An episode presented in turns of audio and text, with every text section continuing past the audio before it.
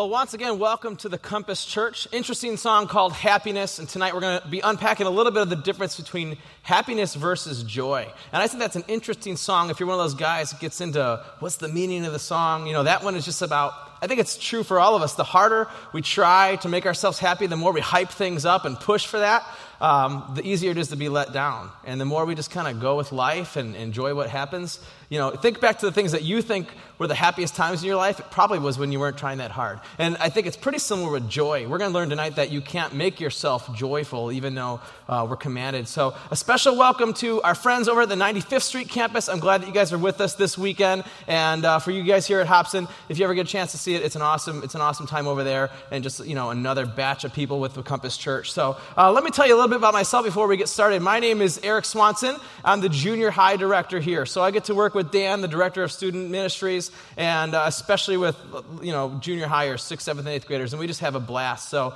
um, it's been a busy summer for student ministries. We're doing Wednesday night hangouts. Uh, I was able to be a part of a few of those different trips that you saw pictures of earlier. And uh, besides that, just have, have a ton of fun. I brought some pictures of my kids they're going to put up on the screen. Uh, I've been married for almost nine years to my beautiful wife, Cherry. These are our kids. Paige is in the middle.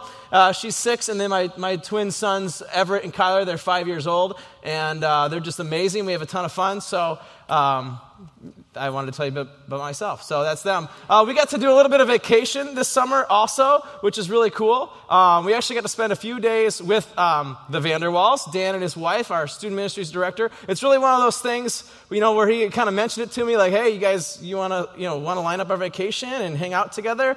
And I didn't really want to, but he's my boss, so I was like, yeah, sure, we'll go. And uh, no, it was an awesome, awesome time hanging out. It was a great, great week. Um, but I realized, speaking of happiness, you know, people find happiness uh, in, in, different ways. And so, uh, what I didn't realize about Dan, Dan and his wife is for them, happiness is different than it is for us. So, for some people, uh, happiness is like taking a nap. And so, what you got to learn about Dan and Renee is every time they put their kids down for a nap, they take a nap too. And, uh, this is, they didn't, Dan didn't even know I took this picture. This is one night, I think it's like 8.30. We put our kids down and we're like, hey, we're going to play games and hang out and make coffee and stuff like that. And the next thing I know, they are passed out on the couch. And so, you know, other people find, you know, happiness in taking pictures of people who fall asleep when they're supposed to be hanging out. So uh, we went ahead and took a picture with them. And then, and then they woke up and we're like, hey, how's it going? So that, that was some of our fun. Everybody has happiness in different ways. Another thing about me is I love, I love to laugh. I love to make people laugh. I laugh really loud. I laugh really hard. The later at night it gets, the louder I laugh. So that's gotten me in trouble before. And, you know, places you're supposed to be quiet somebody's making me laugh and I, I just can't help myself. But I, I, just love, I love to laugh. Good, strong belly laugh, you know, and, and I love making other people laugh. Dan's actually a great guy to make laugh. He's got an awesome laugh. So people are always commenting like, hey, when you laugh, I can't help but laugh, which is probably true for a lot of us. It's kind of like crying. You know, when somebody else is laughing, you kind of want to you kind of want to laugh with them. And so uh, students are like, your laugh is so loud and so crazy. And I don't really mean it to be. I just enjoy it. And if I'm going to laugh, I'm going to go ahead and have it. Um, but, you know, think of the most exciting, bubbly, happy person you know. They're not always happy. You guys know this is true about you. There's times where you're happy, times where you're not as happy. And, um, I'm definitely not always always laughing. So I'll tell you a quick story. It's kind of embarrassing, but um, we did an event here at the Compass Church about six months ago, and it was a youth workers event. So uh, this room was packed full, seven or eight hundred youth workers, um, you know, pastors and volunteers from different churches, and then uh, there was speakers invited from all over the country. One of the speakers is like a, like a, a hero of mine. His name is Doug Fields. He is like the student ministry guru. He's written tons of books. He speaks at all the conferences. When I was in college, we were reading his books, and we called them textbooks because it was like, this is how to do student ministry. And so I've just thought of this guy and looked up this guy and read this guy and listened to this guy for years, and he was coming here to speak. So I was, I was pretty excited when he got here. They said, Hey, Eric, Doug Fields is going to need a ride to the airport after he's done speaking. Do you think you could find somebody to take him? And I was like, I'll take him, you know. I get to spend about an hour in the car with this guy. That'll be amazing. I can ask him questions. We'll be hanging out. I'll take my picture with him like I did with Dan. And uh, this is going to be great. And so they introduced me to him. And, uh, I was like, I didn't know what to say. I just, hey, Doug, nice to meet you. And uh, he says, hey, just so you know, I've got he's, he's from California, but he said, I got a really short window of when I can get off this stage and to the airport.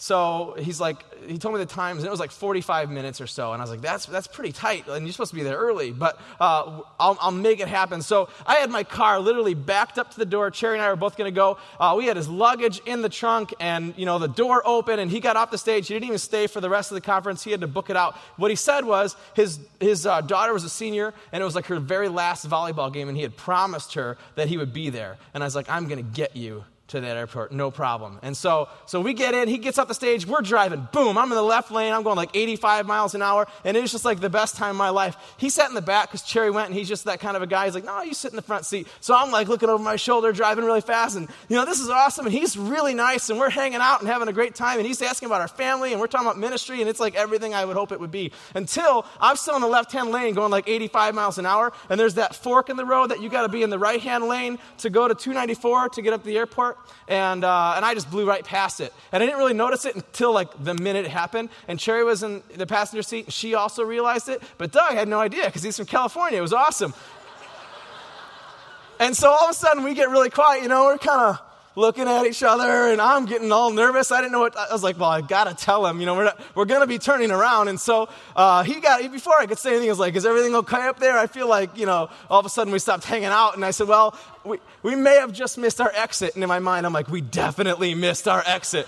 And so as soon as you miss the fork, it's like standstill traffic because now you're heading straight into Chicago and the next exit's only a few miles up and we can't even get to it. And so I'm just apologizing and he's trying to be nice, but you could tell he's like, oh man, I, you know, I promised my daughter. And uh, so we finally get to the next exit. We take the first one we can and we're like in a neighborhood. It's one of those exits where you can get off, but it's not like, you know, your regular easy on, easy out type of thing. So we're pulling our phones out and trying to figure out where to get around to get back on the interstate. He's getting more nervous. I'm sweating. I'm embarrassed. I'm angry at myself at this moment, I'm definitely not happy and laughing, okay? And so we finally get back on the interstate, and boom, we're going as fast as we can. I'm like, all right, Mr. Fields, we are going to get you to the airport. I'm apologizing. He's trying to stay cool. We see the sign, you know, 294, right lane. So I get in the right lane, and we're coming up to this exit, and I'm like, man, this is a small exit for such a big road. But I was like, it said right lane. I am not going to miss my exit twice. So I take the first right I can, and boom, we're in another weird neighborhood that I've never been.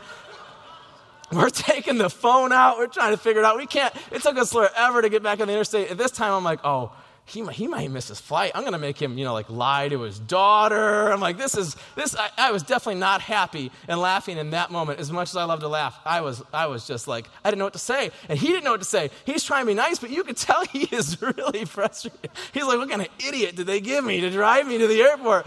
But he was trying to be, you know, Mr. Nice Christian speaker guy, so he's trying to keep his witness and all in the back seat. And uh, so we finally get back on the interstate and we're cruising, and he's calling the airport to make sure his flight. He's like, we're, I'm like crossing my fingers, like, I hope he's got a delay. I, and he's like, no, it looks like it's right on time. I'm like, oh no. So we finally get into the airport. We're apologizing. He just like leaves the door open and runs, you know, no goodbye because he's already late for his flight. And um, we come back to the church, and I, I told Cherry, I said, I am so upset at myself. I feel like so, so stupid, you know, and I'm so embarrassed. I said, you can't tell Dan, you can't tell anyone, okay? And she thought it was really funny. She's making fun of me in the car, you know. And I was like, you just, I said, because the conference is still going on. So we came straight back to church, and, and I said, we're just going to walk in and just, hey, we got them to the airport. You know, that's all there is to it. And as soon as we walk in, like three members of our team are just standing by the door, smiling at me. And Dan's like, How did it go getting done to the airport? And I was like, How do you know? And, and he said, Doug actually called the guy from the conference to make sure he, he could apologize in case he, was, he felt like he was mean to you. I said, He, he should have been a lot more mean. I got to tell you the whole story. So, uh, man, that whole night, I tell you, as much as I love to laugh, and I'm a happy, bubbly guy, I was not happy and laughing that night. It was like one of the worst nights of my life. I couldn't sleep. And so finally, like the middle of the night, and we're still not sleeping because Cherry's still making fun of me, and I'm still upset about it. Finally, I realized it's over. You know, I cannot control it. It's done. I feel bad about it. Yes, I'm an idiot, but I, finally let go of it, and I started to see how funny it was, and we laughed, we laughed for like an hour, like shaking, shaking my gut, just dying till it hurt, laughing because it was just so embarrassing. So, there, anyways, the point is, there's there's times in everybody's life that we're happy and we're unhappy, whether you're scared or confused or sad or lonely or upset or all the different things that can make us unhappy. You guys, you guys know that in your life. There's an easy example from mine. But the interesting thing we're going to learn tonight is um, we're commanded to be joyful. Okay? And the Apostle Paul writes that in 1 Thessalonians. He writes real simple, one Bible verse. In fact, you can memorize it. It says, always be joyful. Okay? So everybody say, always be joyful. Okay, you just memorized a Bible verse. Aren't, aren't you proud of yourselves? So you can go, you can go tell your, you know, brag about it. I memorized a Bible verse. You sound really holy when you do that. So it's really simple, but that, you know, he doesn't say, I hope that you find joy in your life, um, be joyful as much as possible. He says, always be joyful, like imperative, a command. And I read that and I think, I like to be joyful, but I'm not always joyful. That's almost impossible. That's a tough one. What's really tough about it, it's one of those commands in Scripture where God tells us to do, what, do something, but we can't do it on our own. I believe that you cannot make yourself joyful. Okay? But we see that to rejoice is a command. So if you want, if you got your notes, you want to write that down. To rejoice is a command. So we got to figure out how to do that. But it's hard. We can't do it on our own. God says, I want you to be joyful, but you cannot make yourself joyful. And I think that's one of the biggest difference between happiness and joy.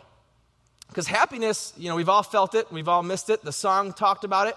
Um, it feels like it comes and goes. But happiness is an emotion, and joy, joy is, is, is kind of hard to describe. You ever thought about it? It's, Everybody kind of knows, oh, yeah, I know what joy means, but if you had to put words to it, it's hard to describe. Most people, when they describe joy, use the word happiness, but they're actually quite a bit different. Happiness is an emotion, and it's, it's based on circumstances. And we, can't, we can only control circumstances so much. And so we're going to be happy and we're going to be unhappy. And I'm really glad that God didn't say be happy always, because that is impossible, because you can't control everything, and there will be things that you don't enjoy, and so you won't always be happy. And that's why it's a little bit better that He said be joyful. But joy is more than happiness, it's different, it's deeper.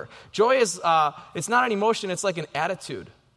Joy is like uh, a state of mind, like you set your mind to be joyful. Um, joy is a fruit of the Spirit.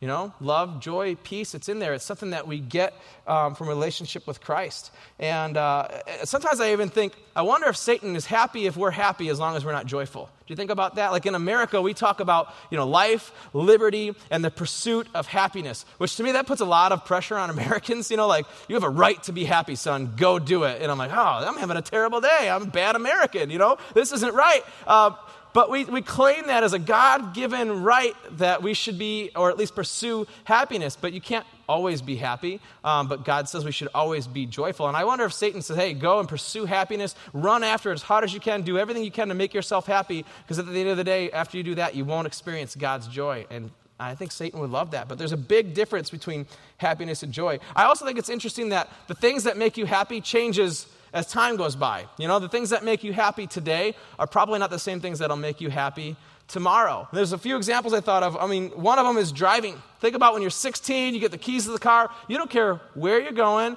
or who's with you, you're driving. And that's like the greatest moment of your life. Fast forward, you know, once you're like working, and if you've ever had to commute, then you've learned uh, such a thing as road rage, right? Totally the opposite. If, if you have kids, you've probably learned such a thing as chauffeur service. And, and it's like, I don't want to drive, I don't want to go there, I don't want to pick them up. And it's like the thing that made you really happy when you're 16 doesn't anymore. Um, going to school, you know? I've got kids just starting school and they love it. They can't wait to go to school. Every day is like the best day of their life. The first day of school is really exciting, you know, and, we take pictures and it's it's awesome. I always want to call my daughter in from kindergarten so I can hang out with her if I'm home and uh, she doesn't want to stay home. I was like, "Whoa, she's the bad American," you know? Like I couldn't wait to get out of school. By the time you were senior in high school, there's such a thing as hooky. And the thing that made you happy, like going to school is the thing that ruined your life and you can't wait for summer or a snow day and things like that. Uh, napping if I tell my little kids to take a nap, it's like the worst part of the day, right? As you get older, some point in your life, you cannot wait to take a nap. Just ask Dan, okay?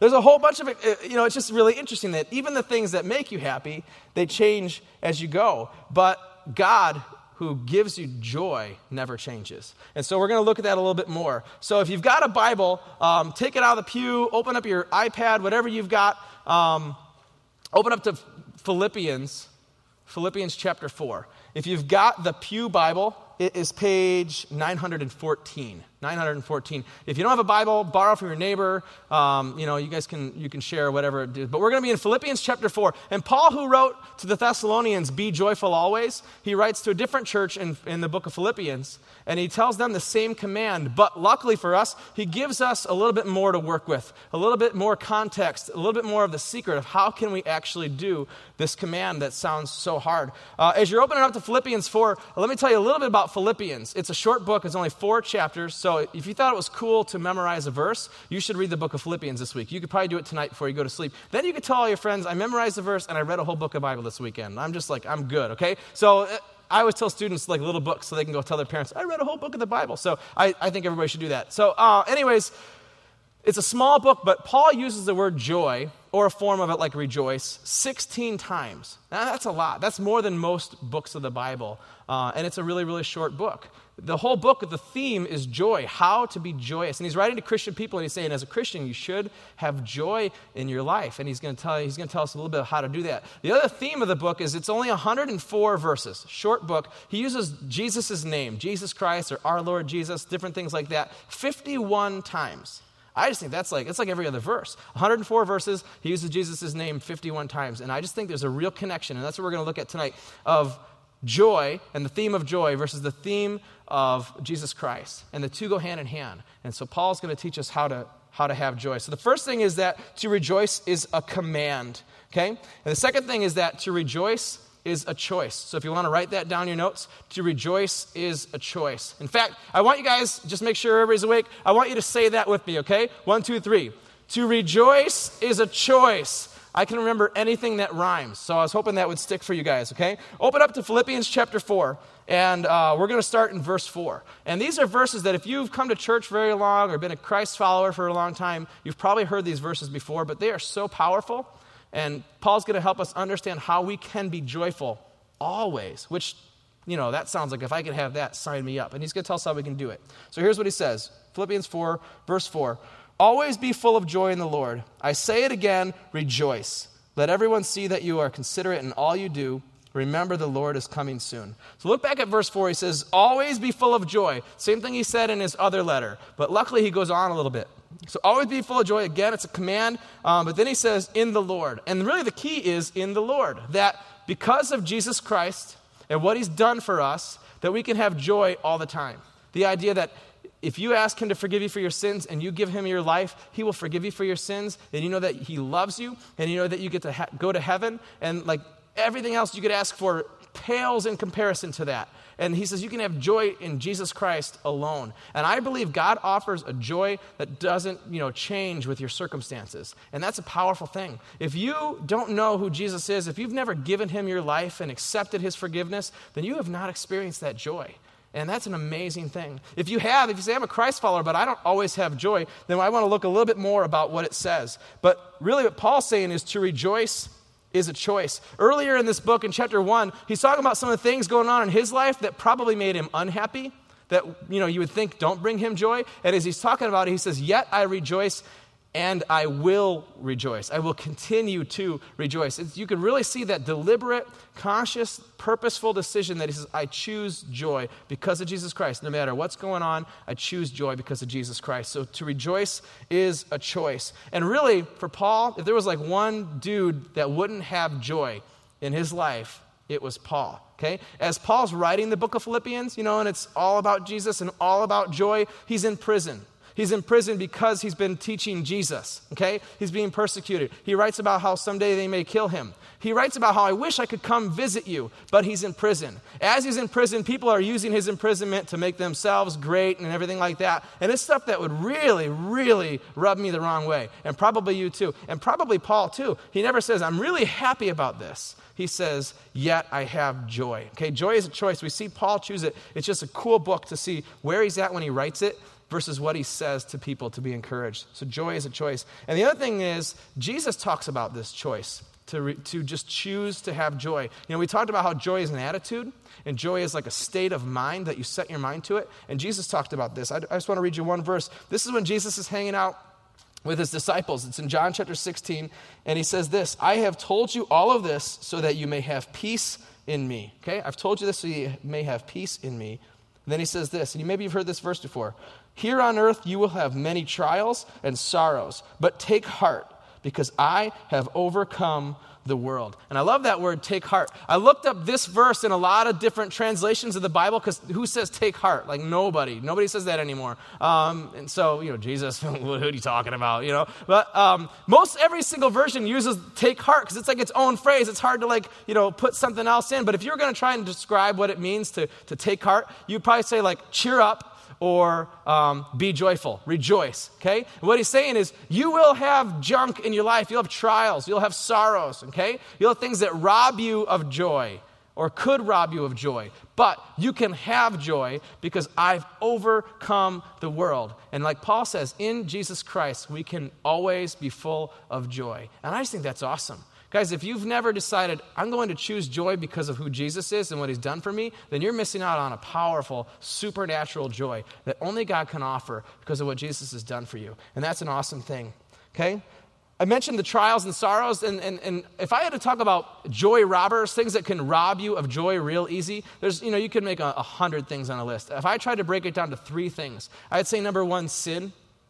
You know, the idea that sin separates us from God. It's because of our sin that we needed Jesus to come and die for us and forgive us for our sins. It's our sin that won't let us get into heaven without Jesus' blood paying the price for that. And, and even as believers, it's, it's our sin that you know, becomes a barrier. Uh, it's our sin that uh, if, when we become conscious of, it's like, oh, now I can't pray for three days. I got to wait for a while before God cools down and I can apologize. You know, it, it, it tears us away from God. And when we let that sin stay in our life, that is going to rob us of our joy. Now, we'll never be perfect and we'll always mess up, but if we can just say, okay, I sinned, but I'm going to come back to God because He loves me and Jesus has already said He'll forgive me, we can experience God's joy. Sin, the other two I would say regret and worry. And they're a little bit similar. I, I would kind of call regret like a, a worry about the past something that you just can't let go of, that you can't forgive yourself about, that you can't stop thinking about. Kind of like me taking Doug Fields to the airport, okay? Uh, it might even be a sin that you ask God for forgiveness for, but you haven't forgiven yourself for.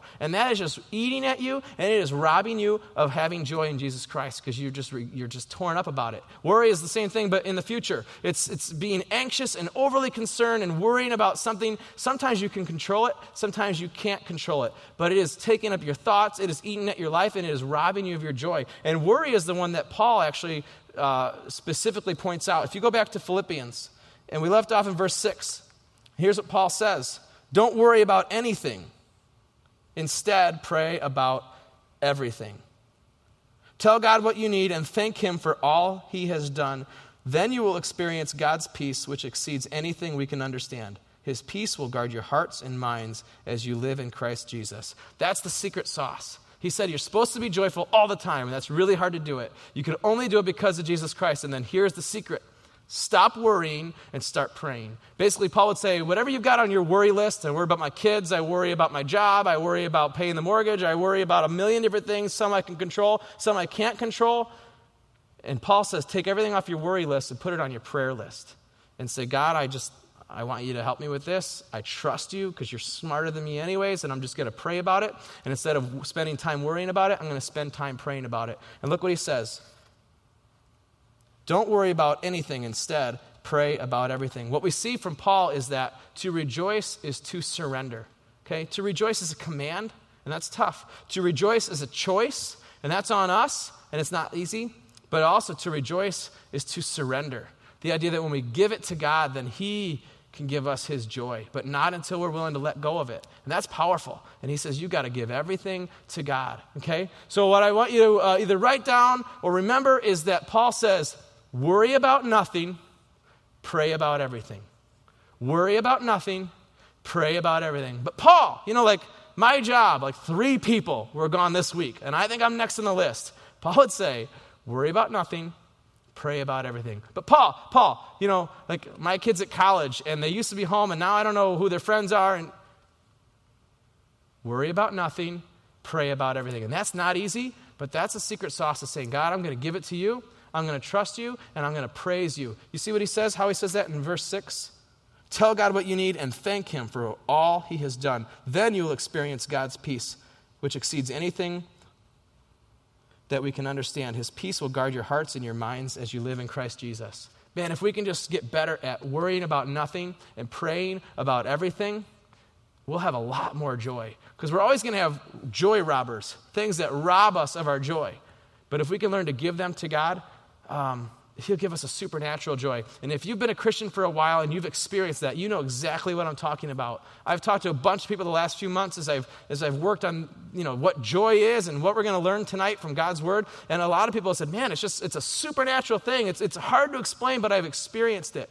And I've talked to people that said, my circumstances didn't change, but God gave me joy in that moment. Here's a great example from my life. This is about probably a year ago or a little over a year ago. It's the middle of the night, the whole house is asleep except for me. And it's like two in the morning, and I'm up, and all I can think about is my cute little kids. You know, I showed them the, the picture, and, uh, you know, they're innocent, and they're adorable and they're fun. And I, all I can think of is they're going to grow up in this horrible world, this dark place. They're going to go to school and learn a bunch of words that I didn't want them to learn. You know, they're going to get hurt. And, and, and this, this, world is so horrible. And why did I even have children and bring them into this horrible place and just worried about them? And, and I mean, I was, I was sobbing like a little sissy, okay? It was, Cherry has no idea. I don't know how many other guys do that. Like when their wife's asleep, they stay awake and they sob like a sissy, but I'm one of those guys, okay? And that's all I could think of. And I was really upset about it. And I was like, what do I do? How do I fix this? You know, how do I teach them? How do, you know, I don't, I, I, I can't. They're going they're to get older and that's the end of it. And, you know, everybody, every dad's like, I wish my little girl could be five forever, but it's not going to happen. So I just couldn't get over that.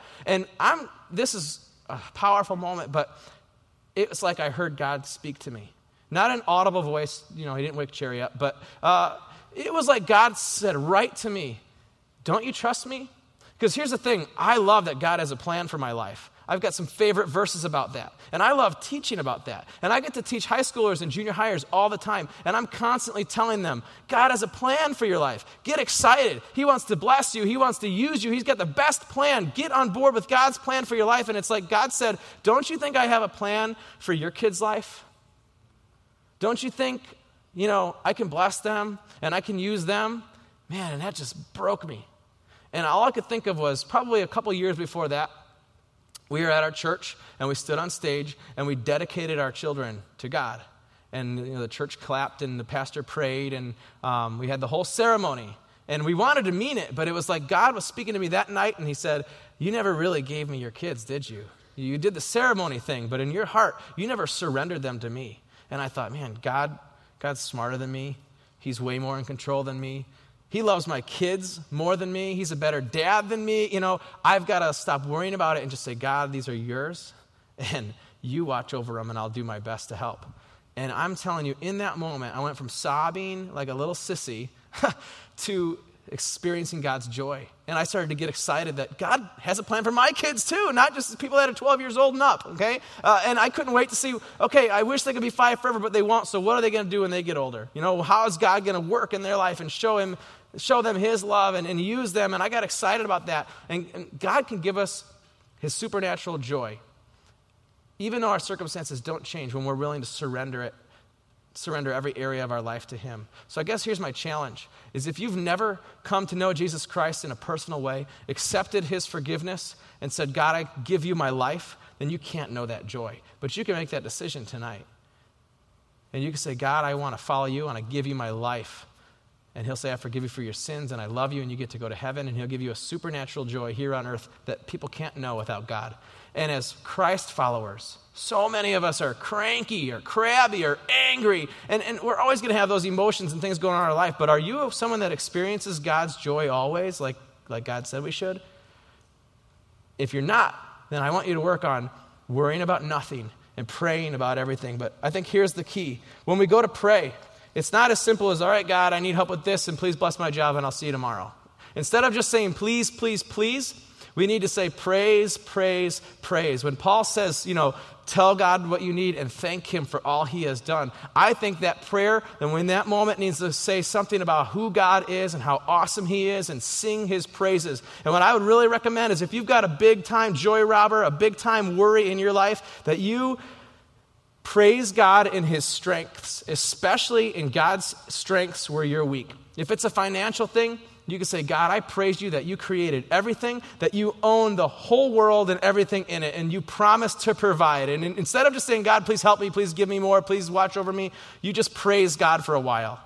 And as you do that, He will give you His joy because you're going to realize God is bigger and God is more in control and God is more loving and, and, and, all those things who God is. Praise God in His strengths, but especially in the areas where you're weak. And that's when we say, God, I'm just going to let go of this. So, my challenge to you is if you're a Christ follower, is there an area in your life that you have not yet surrendered to God? Because to rejoice is to surrender. We said at the beginning, we can't make ourselves joyful. You could go the rest of your life and say, okay, what can I do for myself to make myself joyful? And I can go buy a latte or a new pair of shoes or hang out with my friends and do all the things that make me happy, but that may not make, make me joyful. So I've got to surrender every area of my life, like Paul said, to God and say, God, I love you and I praise you and I trust you. And then God will give us his joy. And he says, the peace will guard our hearts in Christ Jesus. So I want you guys to be able to identify one area in your life. Now, some of you guys are like, I've got three. Boom, top of my head. I already knew it as soon as you started talking. Three things that I need to work on surrendering to God. And I know I'm not getting any peace, okay?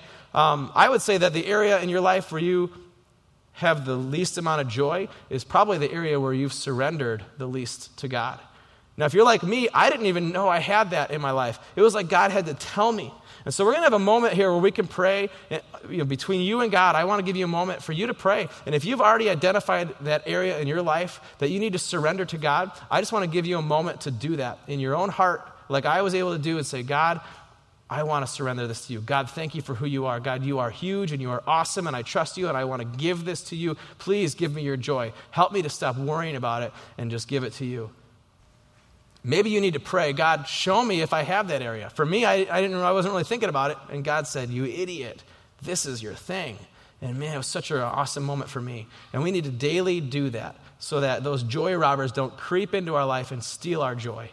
Because God will give us a supernatural joy when we're able to surrender every area of our life to Him. I'm going to open us up in prayer, and then I'm going to leave it quiet for a minute. And I want each of us to just spend that minute praying to God. If you need to confess it, confess it. If you need to say, please, you know, be God in this area, just I want to give you an opportunity for that area in your life to surrender it. And we're going to ask that God gives us his awesome joy. Let me pray, and then we're going to leave it quiet so you guys can have a moment with God. Heavenly Father, thank you. For, Thank you for this weekend to talk about joy. Thank you for the joy that you give us in Jesus Christ, God, that you are amazing. You love us more than we understand, and you offer us a supernatural joy. God, we know that we'll not always be happy. We know that our circumstances change. But God, today we proclaim that you are the God of joy, and we want to experience the joy that passes our understanding. So, God, I pray that you help each of us to be able to surrender our whole life to you and to trust you and worry about nothing, but instead pray about everything. So we now we praise you for who you are. And I pray that you'll minister through your spirit to all of our hearts.